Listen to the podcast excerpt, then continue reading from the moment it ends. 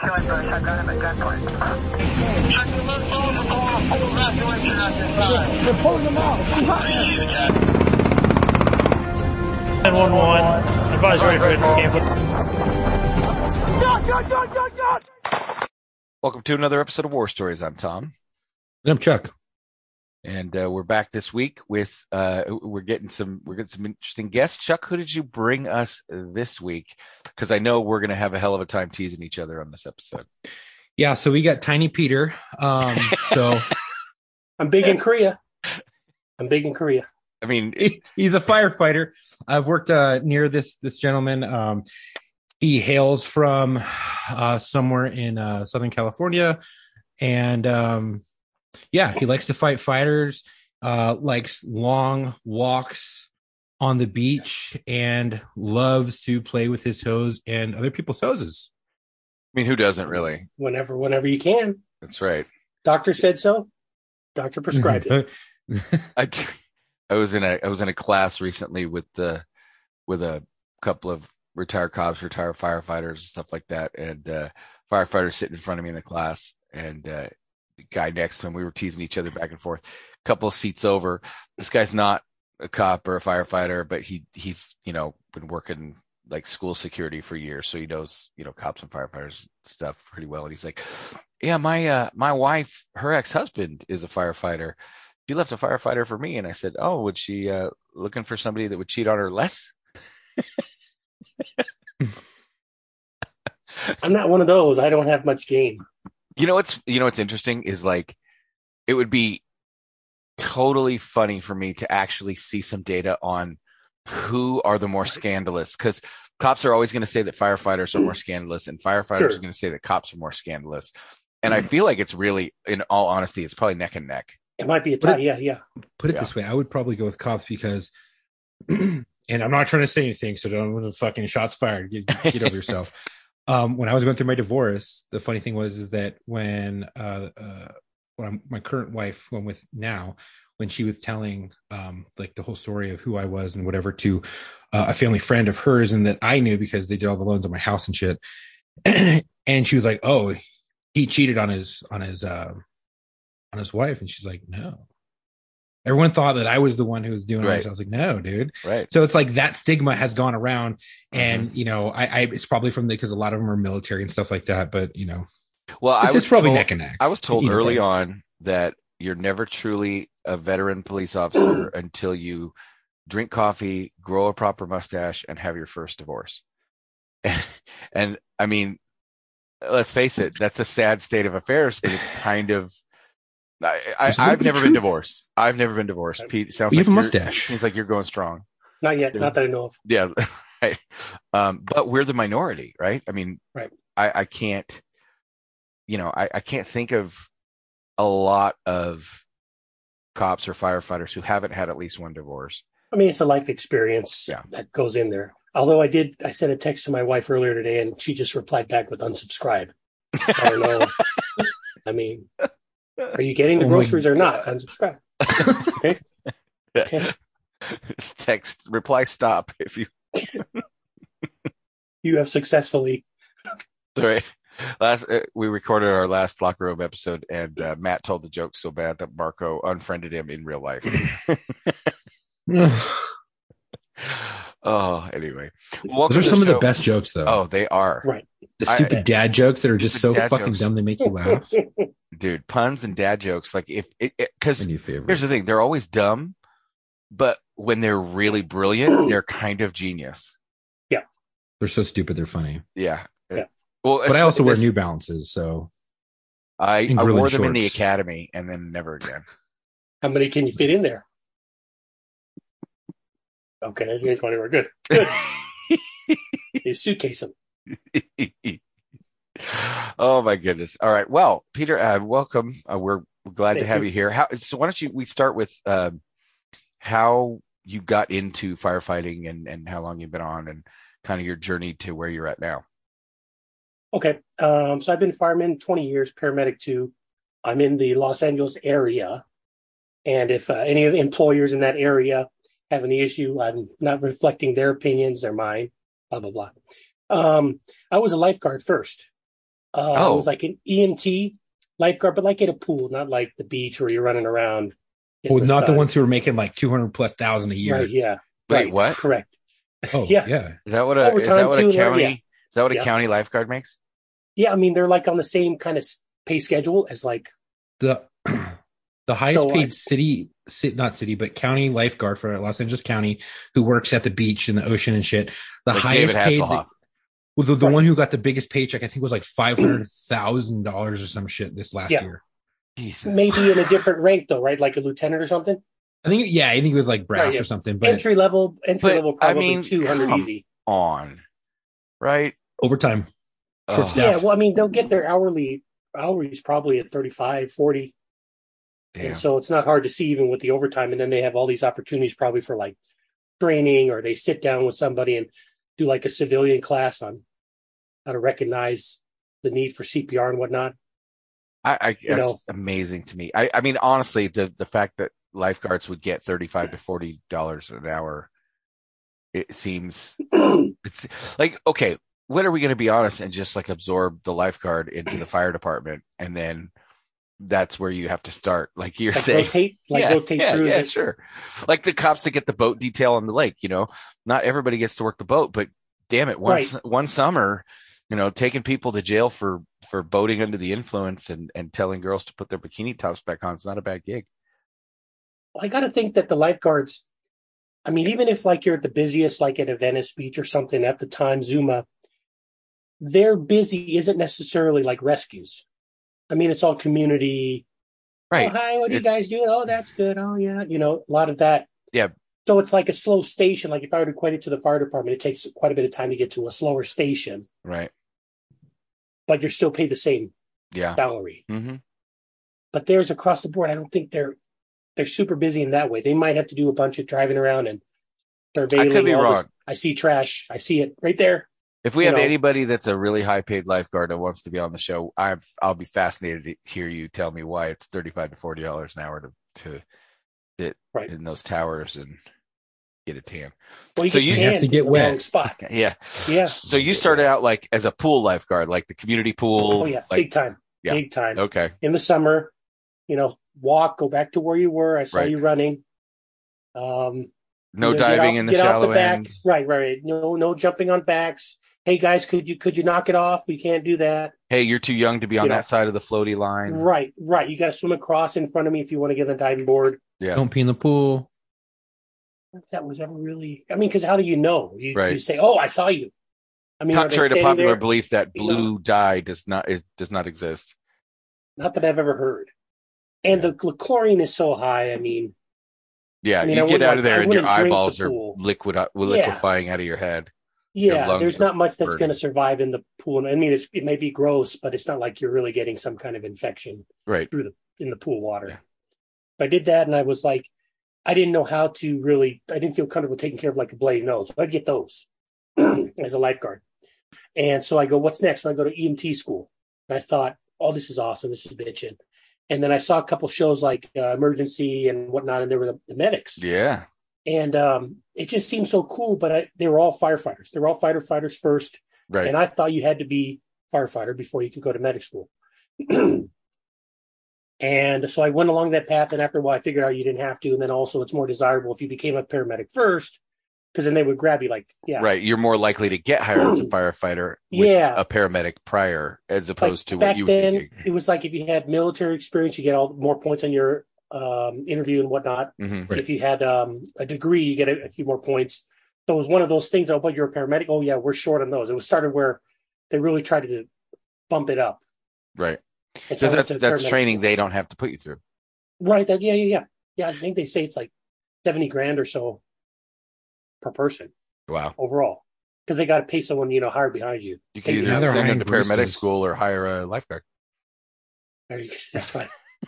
I mean, they're obviously qualified. Right. that was that was it. So then I, uh, as soon as I was a paramedic for like a year, I started applying with the fire department, and it was pretty quick. And there's a lot of stories where people took forever to get on the fire department, but I was at a time where they needed medics badly, and I already had like a year experience, so I was also another double level up. Okay. That's why that's why I got in. I'm about 20 years now, 21 years. um, and I've been off injured maybe a little bit, uh, seven, eight months off for my back. Yeah, it's that And- seems to be a big one for Just cops and and firefighters, tear, you know? man. Every I, I was I was once told every back has an expiration date. Yeah. Mhm. Well, I mean, the majority of stuff is you're carrying people up and down the stairs, twisting around corners, and it's always uneven. I mean, most of the time I got hurt, it's like you're carrying a gurney with someone on it, Right. and it's like, we got you. And as soon as you turn the corner, they're like, oh, and it shifts all the weight. Right. And you're like one foot on a step and one step, one foot down, and it's just always bad that way. But then you fall, a few, you know, a few falls here and there, and it all puts together. Uh, and then you like try to call, crawl around in small spaces with stuff on your, you know, your bottle on your back. Mhm. That'll add it all up.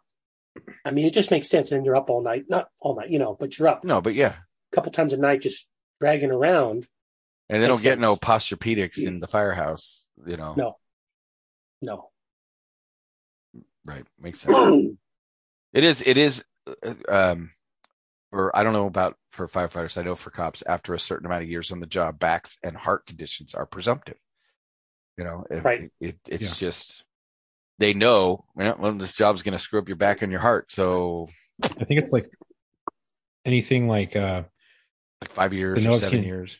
I've seen it under five that's Yeah. been presumptive. So like three, something like that. So it just goes to show you like how stressful these jobs can be, how demanding these jobs can be, depending on where you work and you know, stuff like that. But And for the listeners wild. that don't know what we're talking about, what we're saying is is that if you develop a back problem, a back injury, or a heart condition, and you go to a doctor and you have been on the job for X amount of years, they can make it a workers' comp claim Work comp, without yeah. having a specific incident Injury, to yeah. point to Right. and say, or oh yeah. this is this is this you know this call is what did it or this no presumptive meaning oh you've got it and you have this job yeah it's work related because Right. it, it- at this you know at this stage in your life you you know you have the back of an 85 year old man at Yeah. 37 yeah. We Yeah. have it for cancer too, yeah yeah yeah because we get the fumes and all that. Mhm, right Yeah. oh, so you get your paramedic and you come on the fire department um, and then you just start working your way through the ranks i'm assuming and and how did you how did you find it was it was it like oh i did the right thing or was it like holy shit what did i do You know, um, it's like my my parents are the medical side. My dad was like a physician. My mom was like an RN. they figured I was going to go in their footsteps. I was looking at like PA school. Mhm. That's half. I mean, why? What? Did I mean go through so much for medical school? and uh, I was working on the private ambulance, and we're at a hospital, and some LA City guys came up, and I saw some county guys, and they were always trying to like recruit, kind of. right And so I, I talked to one of them, got a number, and they they helped me out. And um, the, till to this day, almost, my mom is like, "When are you gonna get the real job? How long you got to go to the medical school?" Okay, all right, right when are you gonna Yeah. quit playing around and, right, do something serious settle down yeah, Right. And I didn't I didn't promote yet. Uh, I don't think that I I don't know if I might, but I mean I'm toward the end of my second part of my career, you know. But uh, I stayed as they call entry level because paramedic is not a promotion. Right. Um, it's within the firefighter rank. right So I stayed that the whole time. Oh, so you you never wanted you because I, know guy and it's not this is not a knock on guys that want to do this. I know a guy who who pushed a black and white and wouldn't go above two stripes on his arm for his entire career, Um, and and you know his. It, it- I heard him and another copper that was thinking about promoting having a conversation. I was still a rookie. It was my rookie year. Uh, my rookie card hadn't even come out yet, and uh, they these two old salty guys. One is a got about seven or eight years on thinking about promoting. The other one's got probably 25 years on, never going to promote. Yeah. And uh, he says, So I'm thinking about promoting. And he goes, Why would you want to? First place in a cocksucking contest, still a cocksucker. and so it's not a knock on people that don't want to promote. I totally understand. You don't get to do the job anymore once you promote past a certain level. It becomes Yeah. administrative. Yeah. Yeah. I'm gonna I'm gonna find a way to insert my joke that's kind of like yours. Uh, Sure. that you know, one cocksuckers, you know, but um, it I, I kind of find that there's a as I just floundered around, I just kind of was doing my thing. I went to a little bit slower station, a little bit slower station, where it's different in other departments where some of the guys are like, dude, I can't get in that station. They're the busiest. I don't we we were not like that as a whole. We're always trying to get a little bit slower. Right. Um but then after a while, because the the field and the entry level, and I gotta be just careful, just in general how I kind of present it, but you know, you're dealing with the brunt of it all Right. you know, you get the public at all levels. Some some of it's very good, some of it's just hard to deal with. Mm, Sure. And Mhm. so at, at, at some point you're kind of like, well, I want to not do this anymore. I want to do something else. I want to do a different position. I want to look at this through a different way, or I want to be at a desk, not to not to deal with that as much. Right. Um, but by the time that hit, I was already at 10 years or so. And and in ours, we have this kind of pecking order. Like you can't even touch a chair, watch TV until you got three or four years on.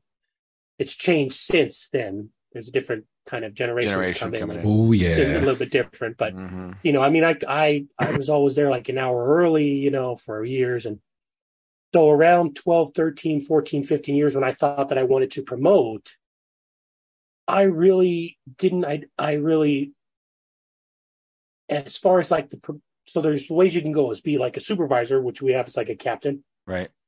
but I didn't have much fireground experience overall. I mean, you could compare it to like a podunk department somewhere else, and I am, I mean, I could be their chief, Right. but I myself, it wasn't really even my initial like, oh my gosh, I love fire. I want to go to fires. I wanted to be the paramedic. Right. And so most of the time I shied away and I would go, well, I'll take the ambulance today. Oh, yeah, I'll take the ambulance today. You want to be on the brush crew today? Ah, that's okay. I want to hump, hump hills all day. Right. We're going to dig You kind of stayed in your bees. wheelhouse, Yeah. and, And unfortunately, it lazy. yeah. Well, maybe I not. mean, I mean, if you're you're- really enjoying it, You're doing the work, but yeah, Right. but it was like the what I wanted to do. I was Right. more comfortable doing that. Um, the other side, I mean, I guess I maybe uh, get a little advert to manual labor and the fireman side, firefighter side. When you get a fire, it's all manual labor. right. you know, the cleanup and everything. They love this for, you know, 12 minutes of glory of actually, you know, playing the game with the football and you're making touchdowns. And the, the next two hours from 2 a.m. to 4 a.m., you're scooping stuff in a little basket and carrying it outside Mhm. and smelling this stuff from 2 a.m. to 4 a.m. or whatever.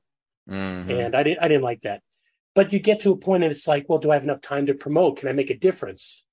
You know, because there's stuff you can learn as a supervisor at that level. Now you're responsible for a crew and you can take and I care didn't of them. think that I, yeah, and I didn't think that I wanted that responsibility or if I was up to that level. Because when I was coming up, the supervisors in front of me, oh, they were they were all badass.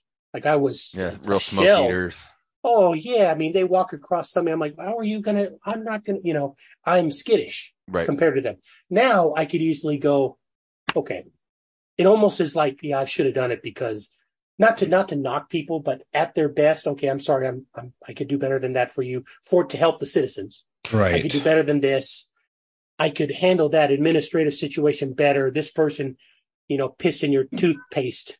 I It can, sounds I like- can handle that. It sounds like you had a little bit of imposter syndrome where you're looking at the Yeah. guys that came before you and you're Yeah. comparing yourself to them and you're going, Yes. I can't, I can't, I'm not what they are. I'm not, da, da, Yeah. da.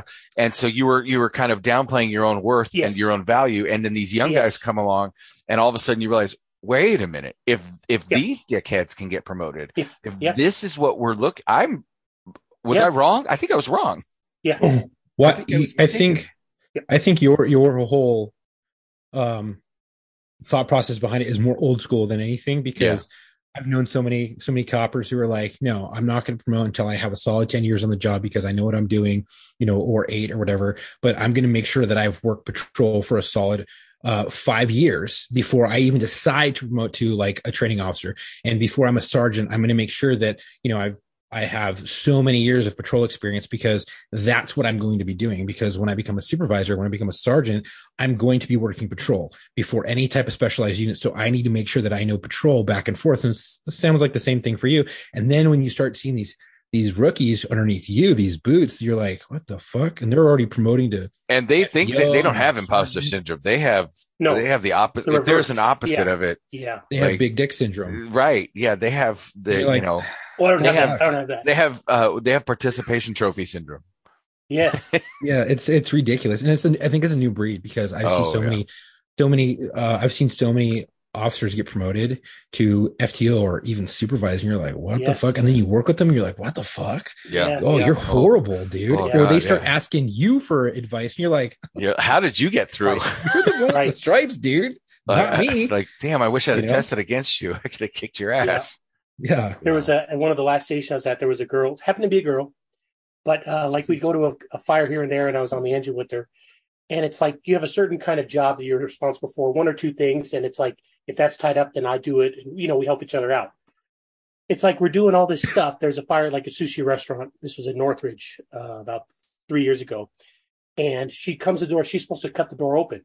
I'm pulling out hose and getting everything ready on that end. I'm doing a few other things. And her one thing is to get this door because that takes a bit of time. She may have to go back and get a different tool or whatever. She was still in the fire engine after we were trying to go in. I had to just, I broke the door. Um, she was going to cut it with a saw, but she says, I couldn't get my breather, my air bottle out of the fire engine. What's it's like a Oh. seatbelt, and sometimes it gets hung up. But that was her whole thing. So she was standing there waiting. They were actively engaged in fighting fire. No one else was there yet actively involved in this five minutes in and it's like where is she and we, we know she's outside so we're not concerned about safety but her excuse was well i couldn't it was stuck it wouldn't come out Hmm. it's like something that you can't not overcome Right. That's tell not, someone tell like, someone nearby Why or- didn't you yeah, shoot the suspect? Why?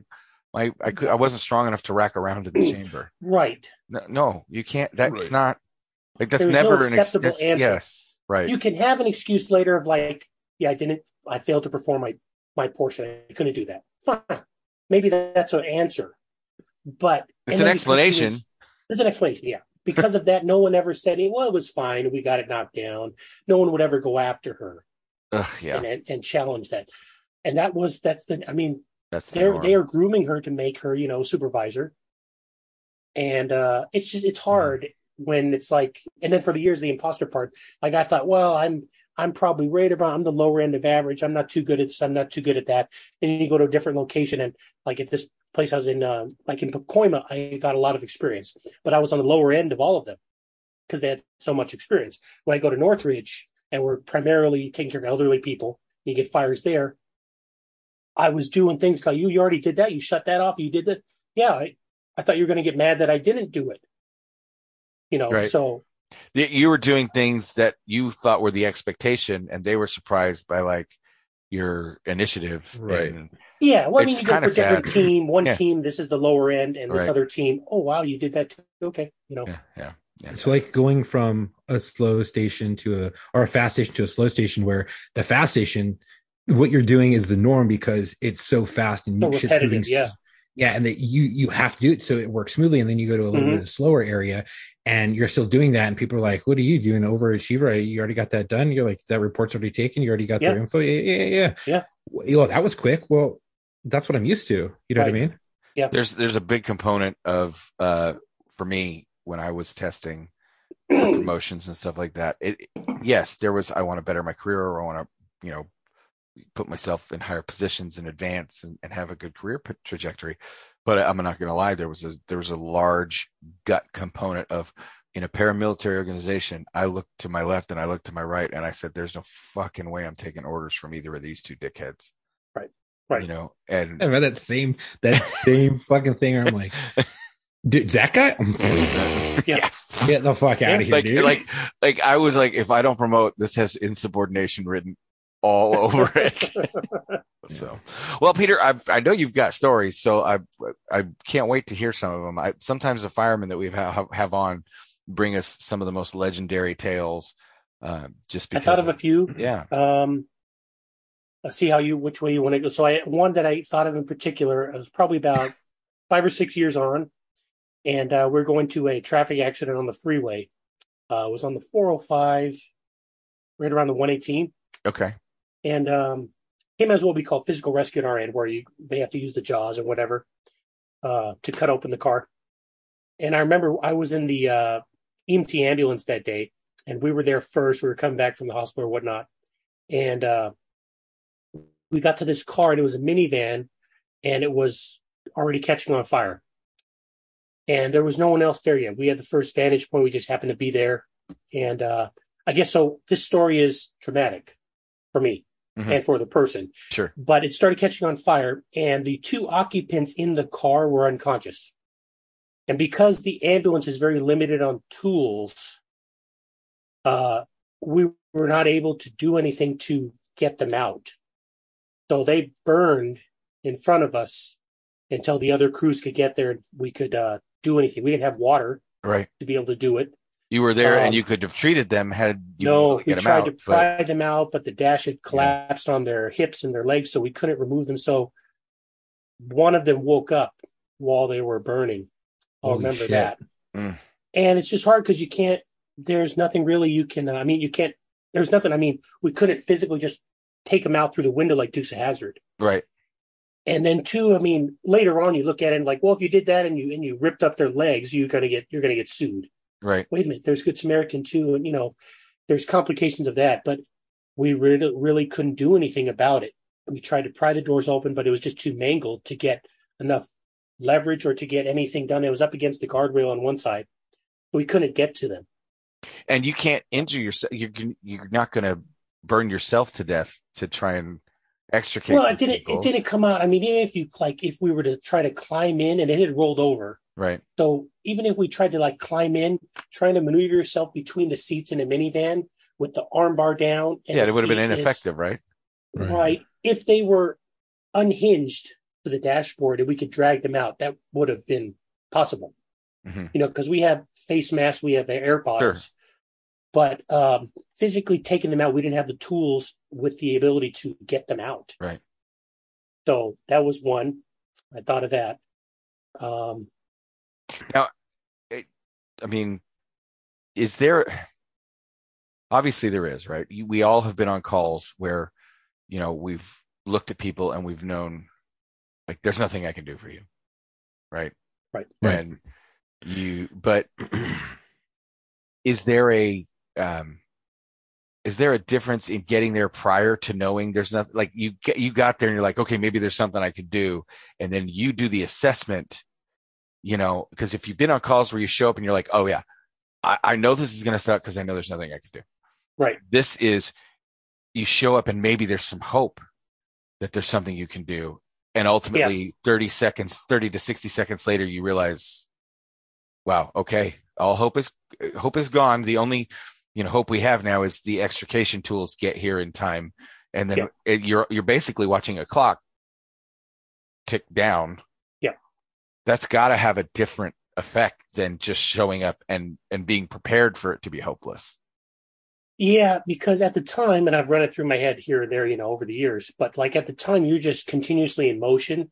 So you're trying something, you're trying to pull a door, you're trying to twist something. We have like one tool, maybe in like a like a pry bar, crowbar, Mhm. trying to do something, and you're in action mode. So there isn't room for creative thinking of like anything else you could really do. Like maybe is the the roof. It means a thinner tin, you know. So maybe if it's already got a hole, maybe you can like a can opener, or maybe you can pull it up. But still, they were still lodged inside. right it's still That the dashboard problem. that's got them pinned down Yeah. Right, and let me guess the the call never came out that the the vehicle is, is uh No, on not at fire. first. Yeah, no, no. Yeah. Um, so you're that re, that that sends a different response. You know, they're not Mhm. sending the you know all the engines. They're sending you know the ambulance is getting there first, and It then was a the basic, engines like, on traffic. the way. And, right, yeah, basic right. traffic accident. So everyone's kind of But in- even then, in when you get there and you see that it's catching fire and you put it out, things are already in motion, but Yeah. they're Yeah. just not. it It, goes so quick. at that point, it, yeah. It, it, if you've never seen a car catch fire, it can go incredibly fast, and it's and, insanely hot. and it's it is Yeah. insanely hot. It is insanely hot. I don't know what really burns, but all the hoses and everything just just The perpetuates the rubber and the Yeah. glue and the Yeah, yeah. once tires But- catch, fuck. Yeah, yeah, Oh, tire fires. because it'll it'll fuel whatever else. So you, it, it also does take a while to catch most of the time. Mhm. We're always telling people like if they jump back from a, a regular car accident, fender bender, is it going to blow up? Right. No, the movies. no, we're good. No, it's not. You gonna know, blow up. but then this could go deep because this is what we might be going for. But you, as I've replayed it over the years, I even thought of like, should I have tried to knock out that person that was Oh, burning to death? yeah. You know, like, and then later on, like I'd have a dream, like, well, I got arrested for that or something. Right. You know, Right. And then I would try to justify. I was like in a court trying to justify. No, they were not going. They were in excruciating pain, Right. and I tried to help. No, that was wrong. You know, and um, Yeah. I mean, it's just it's always that what if, what if, what if Yeah. in these in these crazy critical incidents that you get involved in, you're like you, could what if it to death, but at the, at the end of the day, you did everything in your power that you were legally allowed to do. Yep. And you now are going to have to live with with that because that was everything that you could do and you did your best and you know you have to learn to to cope with it and you know for those that are listening that you know you're only allowed to do so much. Like if you're like, well, the person's suffering, maybe just go snap his neck. You know, you can't do that. It's Yeah. assisted No. suicide. It's illegal. you Go ask Eddie Gallagher. right.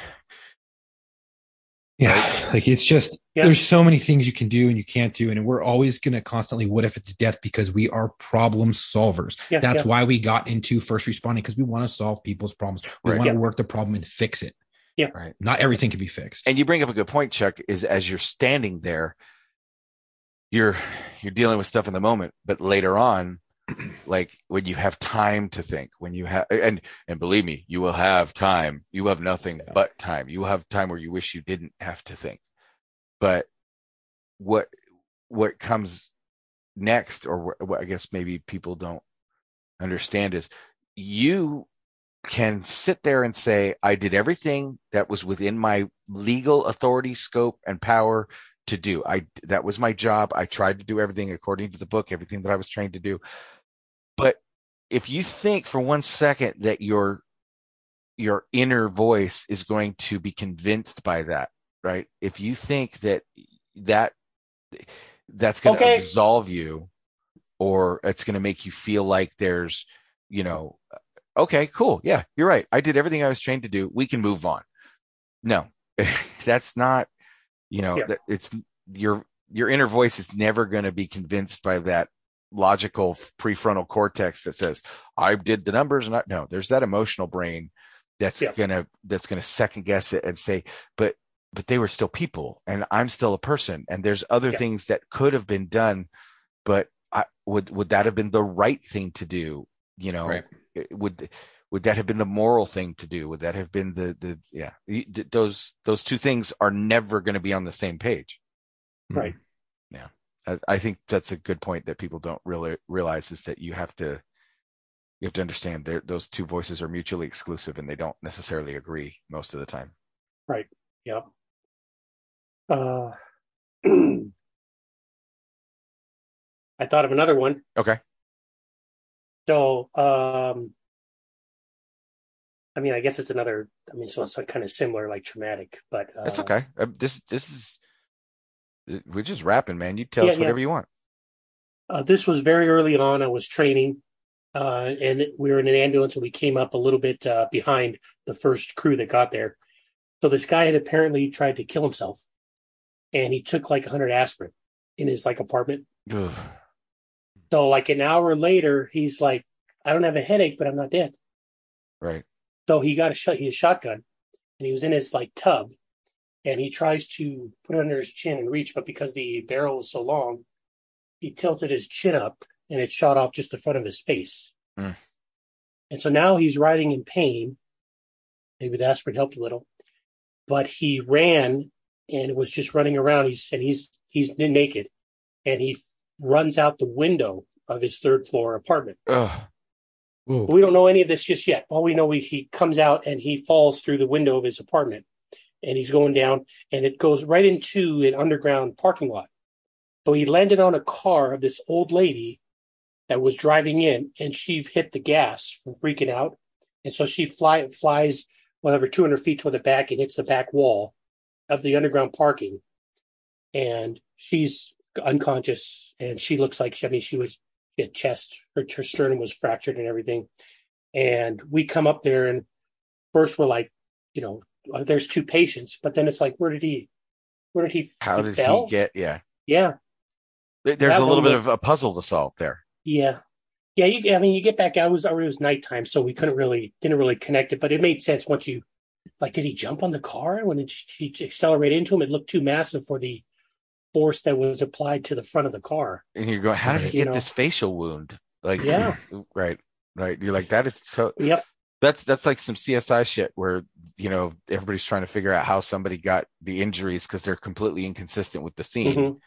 Right. and you got to walk it back. Mhm. And he survived for a Oh. couple days. He died of the aspirin later, but she died Wow. from the impact. It like caused a massive heart bleed.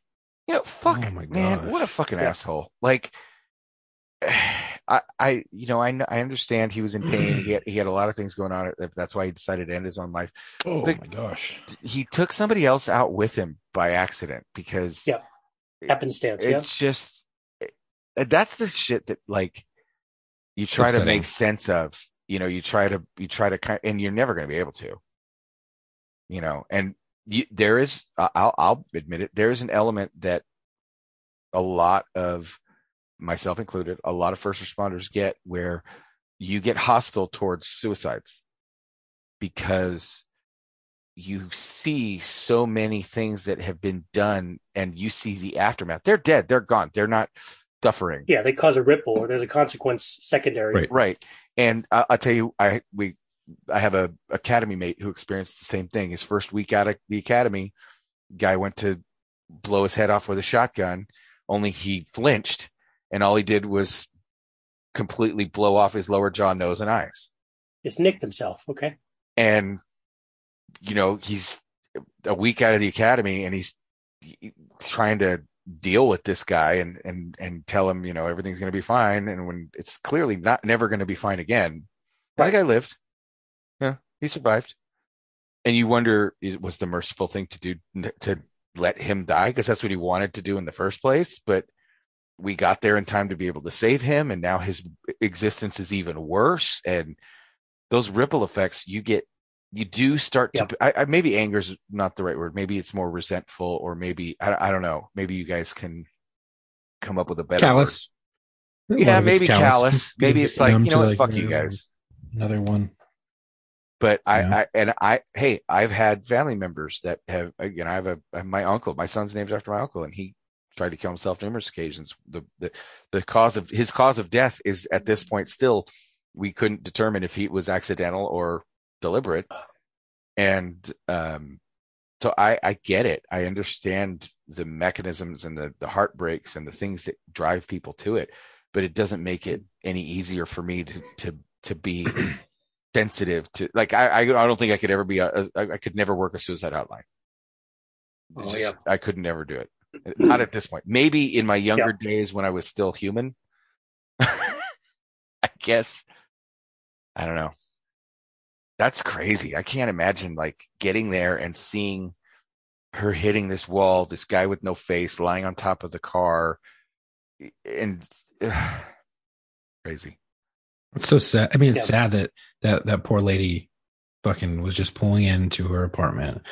Next thing she knows, she has this fucking naked man with no face, bleeding all over the fucking place, fall on top Yeah, no wonder she car. hit the accelerator. She freaks the fuck out, and now she's dead because she just crashed into a wall because some dude just jumped under her car that's bleeding all over the place. It just blew his face off, and now she's dead because this guy was just having a bad fucking day and didn't want to live anymore and decided to take him take his own life Yeah. out and then run out a window. You know, And- like and- that's sad. I'll go even a step further and say the guy who committed suicide, his family has to deal with the fact that, wow, he was so sad, he was so depressed, he he felt like he needed to end his own life. What a hell of a way to go.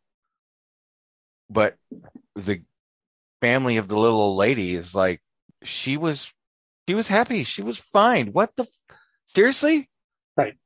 Yeah, You know, there's the anger of the senseless anger. Like, yeah, Right. it just, Like I don't know how controversial I could, but when you hear the stories of something where the guy uh, tried to take the uh, gun from the cop, and then the guy shot the, the officer shot the perp, Mhm. and then the family later is what? How? Why would you do? I mean, he was a college student. He was about to, you know, and to have that type of commentary, it's like that, but it's applied properly on the story I had.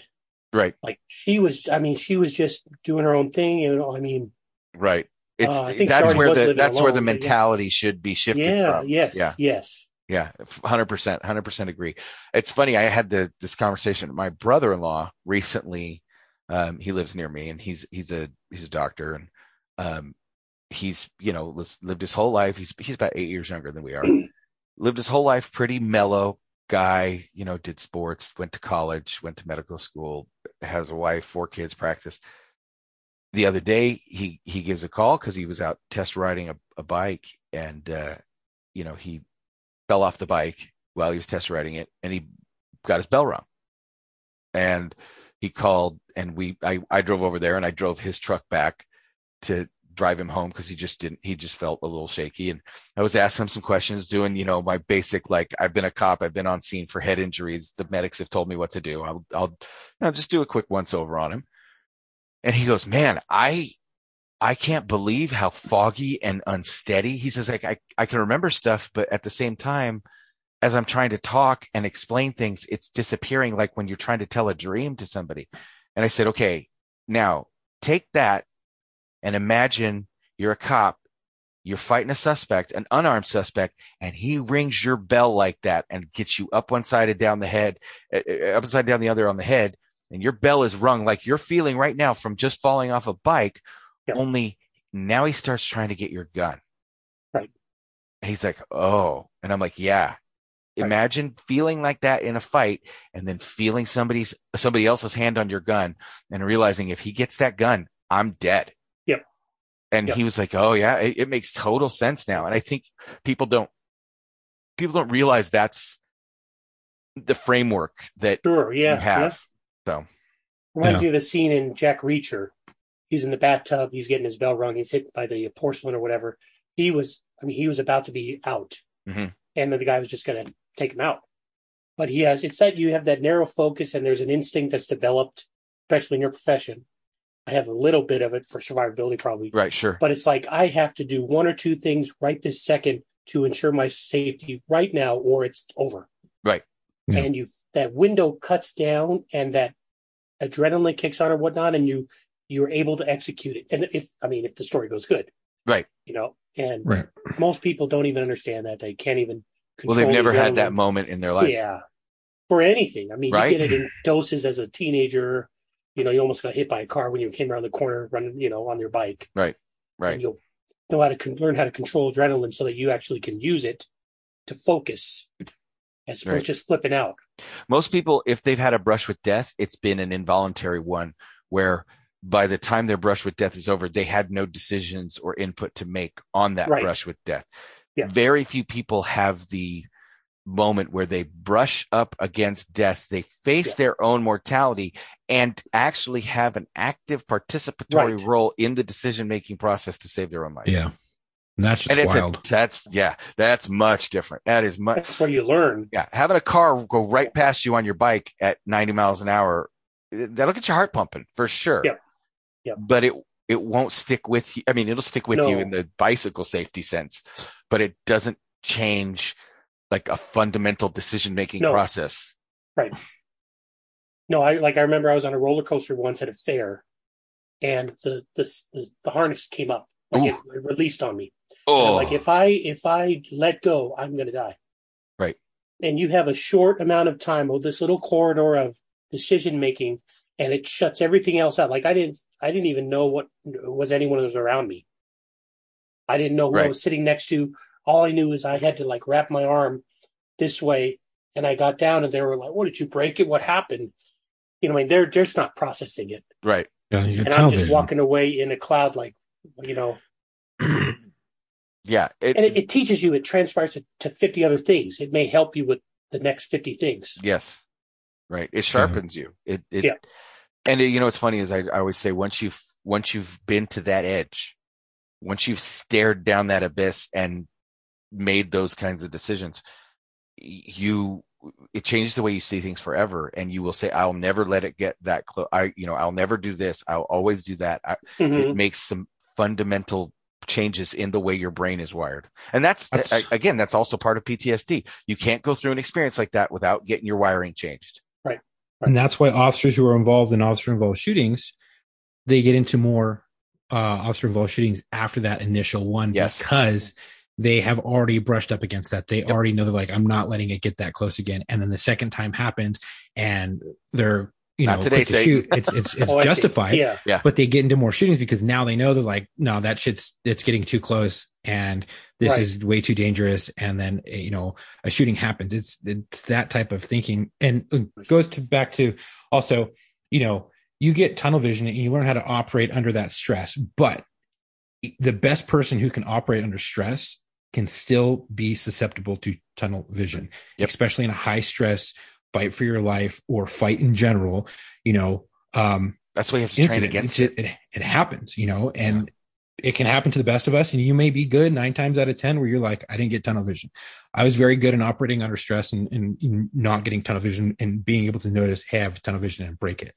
But there are times that one time after that, you know, maybe that 10th time, maybe you get tunnel vision for like a minute, but a minute could be too long. Maybe it's 10 seconds, maybe it's 20 seconds. and it can still happen to the best of us. And we have to be able to, to really fight against when we we notice that tunnel vision happening and then breaking it and it, it still can happen but you just you have to try to fight through it and break that tunnel vision so that you know what's going on around you it, it happens all the time that's why you see so many you know coppers or you know firefighting guys who drive the the rigs or the ambulances when you're driving high speeds lights and sirens to a very stressful call or maybe it's one of your partners is down or maybe it's someone who just got shot and is fighting for their life and you're hauling ass with lights and sirens it can tunnel vision can happen in driving Right. and Right. you have to be able to know when to break it and if you have a good partner they have to know when to break it and but it can still happen and you know you got to fight against it it's it's it's it's wild when you get tunnel vision you're like holy shit Especially no, I wild didn't know that happened Right. After. yeah you're like During wow, it, you're kind of like, uh, yeah. An Well, autopilot on some things. Yeah. So, Peter, I have a I, I wanted to see if this maybe resonates with you as, as a transferable kind of a thing. We were talking about once you've been that close, you know, been in a, been an officer involved shooting. Because I can tell you, and Chuck can probably tell you, and I, I anecdotally, I don't have a research study to point to, but that feels correct. That once you've been that close, or once you've had to pull the trigger, or once you've had somebody try to kill you, you go back and you look at all those other incidents where you probably could have died and Right. didn't realize it or didn't didn't realize you were as close to it as you were and then from that point you like chuck and i said you decide it's never going to get that close again. And so you're more willing to take intervention take action do the hard thing earlier because you're never going to let it get that close again. Do you as a firefighter did you ever experience something either fighting fires or as a paramedic where you you had that same kind of like turning point moment where you you see something or you you, you experience something you you take action against or for something that you realize holy shit all these other times before this i was i was dumb like i should have done this a lot like there's a couple of times where i'm here by luck and i should have and, and never again i'm going to make sure i do i, I i'm going to do this moving forward man No, I don't think I. I haven't had very many near death situations. Maybe like falling or something, but not uh, that critical. Uh, I think I have maybe seen that in a very small degree. Like um, instead of trying to do it this way, I'm going to do it this way, and it's faster. hmm I might jump into. Maybe it might even just be like a self confidence thing on other things where I see a pattern of like, okay, this always is going to happen this way. I'll do this, Mhm. but I don't have too many to put together to get to that conclusion. like that one pivot moment no, Right. yeah. I mean, I've had ones where, and it's not like a, a whim where like, dude, if we were here five minutes earlier, that propane tank would have exploded next to us. right It might, it, I might have had that story, but it was like, well, we weren't even on the call when that happened, so it wouldn't have happened anyway. right So I didn't have anything that was like, dude, if we we did make a wrong turn and we went around the block and that saved us. I didn't I haven't had anything like that. Hmm. Um no, not really.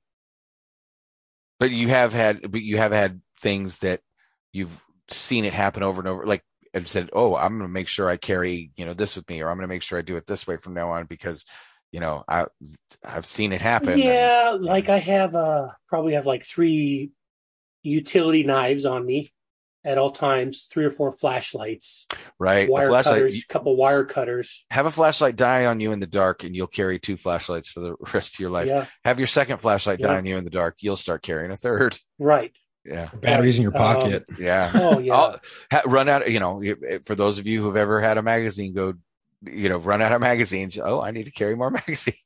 yeah. You know, makes I sense. learned to clear doorways really quickly, by not finding somebody. early, early fucking on because I almost took uh, a deadly object straight to the fucking dome piece. Yeah. because if you're Picking you're in the door. way of it, if you if you don't clear, okay. Yeah. Yeah. I was would- luckily to have a supervisor yank my ass out of the door because he saw it coming. I would think in thing you know, terms of yeah. like for firefighters, you I always, you know, you it, for a lot of us cops, we always refer to backdraft, but like, you know, checking the door for heat, right? And then you know that it can blow up on you at the backdraft and all that stuff. Everybody remembers that scene, you know, uh, but I can imagine if that happens to you, that it's never, it's never, it doesn't happen to you twice, you know? Right, right, yeah, yeah, yeah. Right. I think that's kind of what I, I, I- feel like if it didn't happen to you, it certainly does still happen. I could see it happening more frequently with patients, you know, like, um, you know, when you're treating a patient and something goes goes wrong, and you're like, well, that's never going to happen again because Right. like, this is someone else's life. You know what I mean? I could see that happening Or maybe for sure. thinking somebody's going to be code four, and so you don't strap them down trying to be nice, and then they go sideways, and you're like, nope, I don't care how nice they're being, everybody gets strapped down. Right. Right. Yeah, I can yeah, I can see that. Yeah. goes back to like making sure that the person in the back of your car seat when you you put them in there when you arrest them is is is buckled in and if they unbuckle you pull to the side of the road to buckle them in and you make sure that your doors are double locked so that they can't pop the seatbelt unlock the door Get and then under- yeah. jump out of the uh You mean like that in car video car. where the Yeah. patrol car rolls and the suspect in the back gets ejected out the rear windshield? or one that happened in Los Angeles where a female got arrested. I think she was like drunk for a DUI or it was like drunk in public or something, and she gets arrested. She gets put in the back seat. Whether she got buckled in or not doesn't matter because she suspects can unbuckle. Yeah. Ends up opening the back door and jumping Right. out on the way to jail because she didn't want to go to jail. And this was a long, long case. And, you know, we had to make sure that doors are double locked. You're double checking the doors. Your partner's double checking the doors to make sure they're double locked. You know You that that, that the buttons protect push. them. You know more. Yeah, more more safety features came involved in the cars. Right. That even if you don't press that double lock on the car door, you know it's still locked from the inside on a child lock. Yeah. Right. You know, uh, That was making hard. sure that they're couldn't buckled the in. child Right. lock. The back doors had a child lock period at the end. Yeah, and that same chick tried to say that the cops um sexually her assaulted her Oh. and threw her out or some crazy shit. And it came. She they found out that she was lying. Of course. and you know the coppers got uh, exonerated um, and stuff like that. And then next thing you know, After now like we're, there's cameras in the their back seat. right. Yeah. Yeah. now there's cameras in the back seat, and there's you know to make sure that if someone makes these accusations, you know, Yeah. the people are covered and there's CYA built in. Well, Pierre, I want to have you on again, man. This is this is fun. I like rapping with. I love I love it when I I end up rapping with firefighters and stuff like that, where they they you know it's like uh you you're able to to joke around and, and talk about stuff, and you realize like even though the the mechanics of the job are different and we tease each other mercilessly, there really is that like like we There's are brothers. We're we're on the Yeah. same side. We we we experience the same things. I mean, even from from you know how how the general public can sometimes treat us, even though Right. I I know firefighters typically get Yeah. a little bit better treatment. Like We if a little old lady yeah. comes to the station with brownies, you guys are allowed to eat them. We're like, Right. "Ooh, what poison's in here? What Right. bodily We're like- fluids Right. got put in this?" You're like, thank you, Yeah. Mrs. O'Leary, and then you throw them in the trash. you tell the boot to eat it, and then you watch them. right. Right. Wait, Oh. Those taste good. Still- those chocolate still chip good? cookies, Mhm, Ex-Lax chip cookies. Um, so, but you know, the even down to like what you're talking about about promoting or about dealing with admin or you know, that's all. Th- these are all these common Yep. threads that are are so. It's kind of you know why this show exists because I've discovered years and years ago that whether you're a cop, firefighter, a veteran, an emergency room nurse, you know, you you if you deal with human misery professionally, you're going to find that all of these other issues and other kind of things go with it. So I appreciate I bet you coming on. have some funny transient stories too. I mean, Hey, I have a transient quick is one. funny. I have a oh, okay. teaser. There was a, um, a gal that we went on all the time. I won't even say the area. So I don't want to get Uh, you don't want to give uh, away she's where probably in the 30s. Yeah, and she was in, in the underpass of this freeway all the time. Um, we'd always joke about who's gonna we call 814, meaning pronounce her dead. Mhm. She'd have seizures, and um, and uh, I remember one day we were driving back from the hospital under the freeway. She's blowing her brother on the sidewalk in plain view, and she had a seizure while doing it. We're passing the light. I'm like, oh, dude. Like we have a certain duty to respond, we have a certain duty to re- react, but they were a little bit back. But the public could probably see that we're both like, dude, what the, you know, Oh, awesome. She's blowing her brother, and she seizes read the a middle of it because he's going like, "You bit me," and luckily, someone else had called a couple minutes before that because we were trying to leave, and another ambulance comes up that was assigned to the call. So we're like, okay, we're good. Uh, The cops But show up. He's like, get ah, you're just supposed to put your pencil under her tongue, right? I was just trying. I didn't have a pencil. Fucking bit me. Yeah, you're under arrest. You had you had your your dick halfway out. No, it's all the way out. Uh, put in your report that it was only halfway out.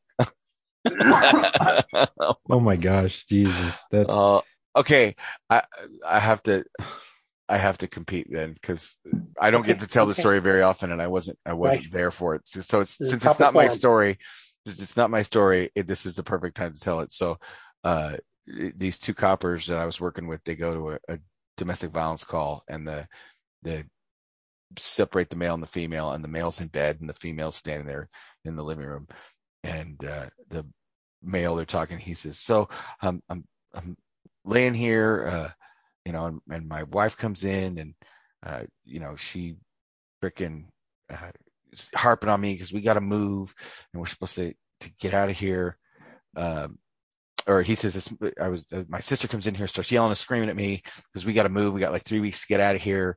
And uh, and I I've worked all night and I just need some time to rest. And she's mad that I'm trying to get a nap in, you know, and I'm not looking for a place to to live right away.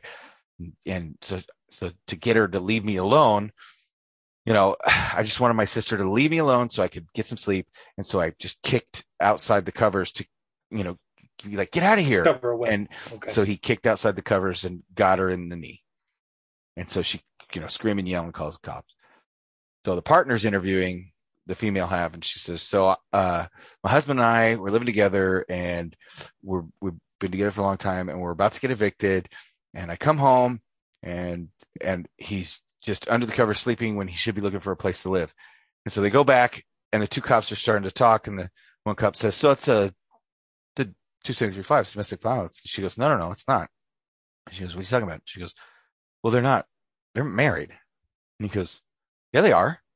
He goes, "No, they're they're brother and sister." And he, the the other cop goes, "No, no, no, they're they're husband and wife." And he goes, "What are you talking about?" The the guy's saying that's his sister. He's like, "Well, the girl's saying that's her husband."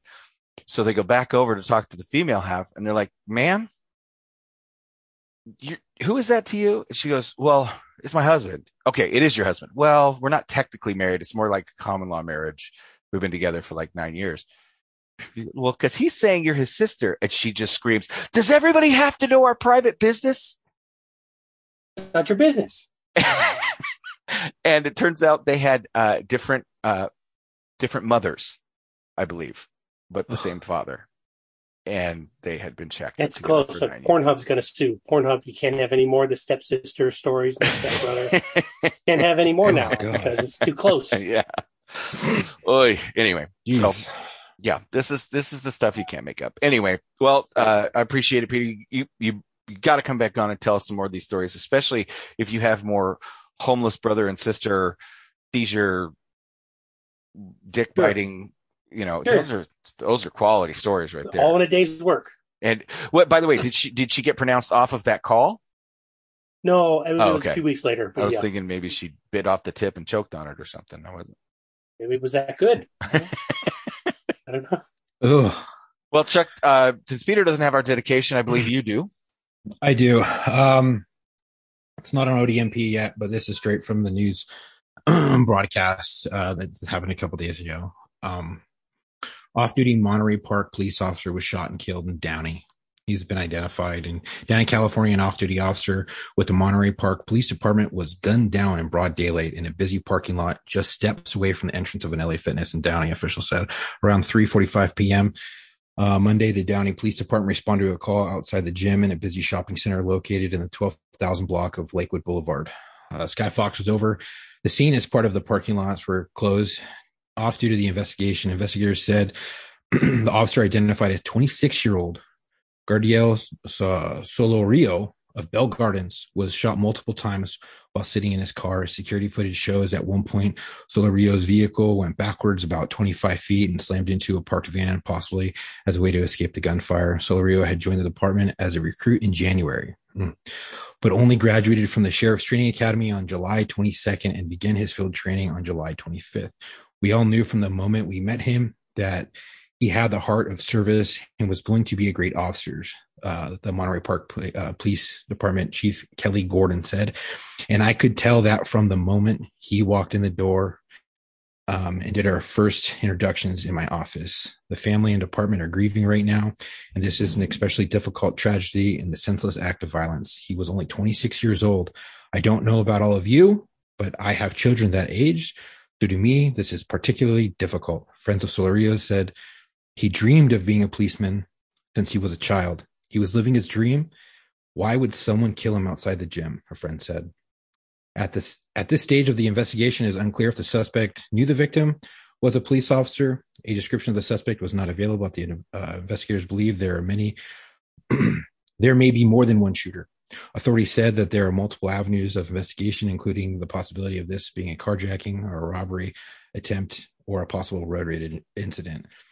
Uh, a procession was held Monday night as Solorio's body was transported from the crime scene to the LA County Coroner's Office. Solorio is survived by his parents, brothers, sister, and fiance.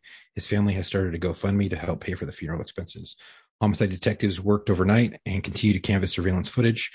And with information is asked to contact Downey PD. I read the whole thing because this is particularly difficult, and I feel like to do that justice, it has to be read in yeah. its entirety. Yeah well, rest easy, brother. We got it from here. And uh, hopefully, we won't have to dedicate an episode to uh, a husband and wife um, because I wanted to add that uh, just in in one of the most terrible turns of events, it was a husband and wife, both off duty deputies, out for a ride on their motorcycle. They stopped to fix the chain on the bike, and this is from Anderson County, Tennessee. Uh, it was David and Constance Shoffner, both deputies with the Anderson County Sheriff's Office. Uh, they're they're fixing the chain on their bike, and an, another off-duty deputy accidentally runs them over with his car, and the husband pushes the wife out of the way. She gets minor injuries like a, uh, some a broken bone, uh, lots of road rash, but the husband is in a medically induced coma um, because he's got a skull fracture and a brain bleed. So. Um, there's GoFundMe's set up for that as well. You can look up Anderson County, Tennessee GoFundMe, or you can look up uh, Deputy uh, David Lucas Shoffner, S H O F F N E R. Either one of those GoFundmes, but uh, let's let's just uh, hope that uh, both those deputies make uh, speedy recoveries. The salute on him. I mean, even in that moment, he thought about someone else. Yeah, thought about Yeah. his wife. You know, Wow. I mean, I, I would probably pull mine in front of the car, but I've been married a lot longer than he has, so. I can only say that because she doesn't listen to the show. if she listened to the show, I'd be in big trouble right now. We'll all be in trouble, probably. It's true. But she'd come after you guys just for being here when I said it, right? Sure. What the connection went out? What'd you say? uh, no. Anyway, um, well, uh, again, Peter, I appreciate you coming on the show. Chuck, good to see you as always. Do you want to take Thank us out? for having me. Yes. Thank you all today for listening. If you like today's podcast, please go follow us on our Instagram at war underscore story underscore official and our Facebook at war stories podcast. If you already follow us and share our post and our info, you can get you can also go to link in our bio on Instagram and Facebook to reach all of our socials, our media, and our website. Our podcast is on all major podcast streaming platforms as well as on our YouTube. If you want to go support us, please go to our website at www.warstoriesofficial.com, grab some gear. Uh, we're going to be having, uh, in I think about two weeks, the tank tops still making a drop. So all you guys have been patiently waiting. That's Mhm. coming. Hats will be coming shortly thereafter. Uh, we still have some movie hoodies, some shirts, patches, and stickers left. We will be doing some. Uh, well, I just said that, so strike that.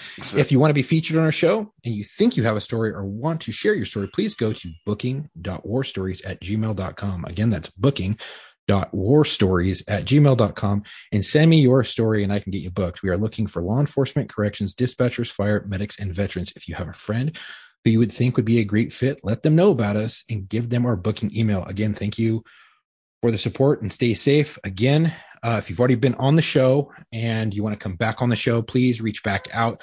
Um, it gets, you know, jumbled up in there with, you know, a bunch of other emails and old emails and trying to go through and making sure I've talked to everybody. I can't get to everyone. So if you've already been on, you haven't heard from me, please just reach out and be like, Hey, I want to come back on. This is my story. Give me your cell phone number. I'll give you a phone call and we can get you scheduled. Um, sometimes it happens by the seat of our pants.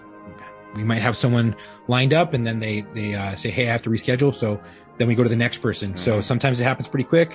So work with us and we'll work with you. And, uh, we look forward to having everyone on and sharing their stories and, you know, helping others who are going through the same thing or, you know, just want to make light of something and maybe want to bring an uplifting story or a funny story or, Or make fun of each other. Story. Yeah. Or make fun of each other. We're, we're here for everything. So Yep.